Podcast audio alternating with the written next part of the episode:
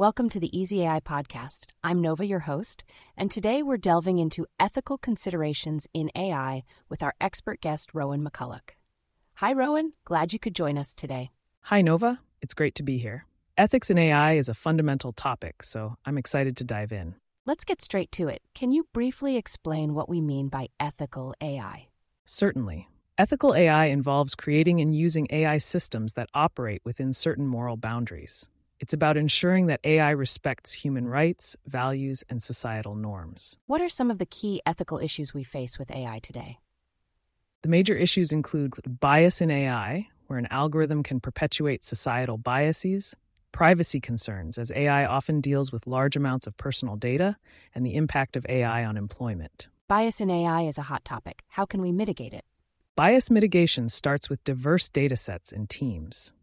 We need datasets that represent a wide range of people and scenarios. Having diverse teams helps check the algorithm's assumptions and flaws. With privacy, is it possible to have powerful AI without compromising our personal data? Yes, but it requires careful data management. Techniques like differential privacy, where an individual's data isn't identifiable, and federated learning, where data is processed locally, can help. How about the workforce? There are fears that AI will eliminate jobs. That's a valid concern. It's important to focus on AI as a tool that complements human skills rather than replaces them. Additionally, education and training should evolve alongside AI advancements. Beyond these concerns, how do we ensure that AI follows the ethical standards we set? One approach is implementing ethical frameworks and guidelines for AI development and use. These must be enforceable with regular audits and transparency in AI decision making processes. Transparency seems crucial. Can AI ever be completely transparent given the complexity of some algorithms? Full transparency is challenging, especially with deep learning. However, we can strive for explainability, where the AI's output is understandable and the decision process can be followed to a reasonable extent. So, who is responsible for making sure AI is ethical? Is it the developers, the companies, or the government?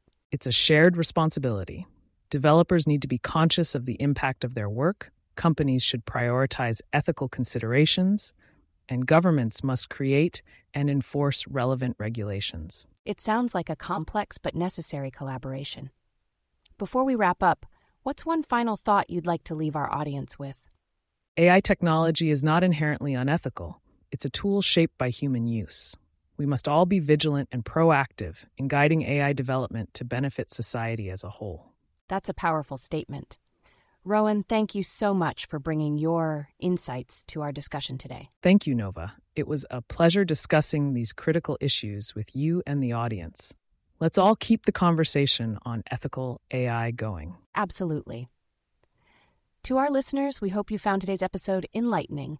Join us next time on Easy AI for more thought provoking discussions. Goodbye for now.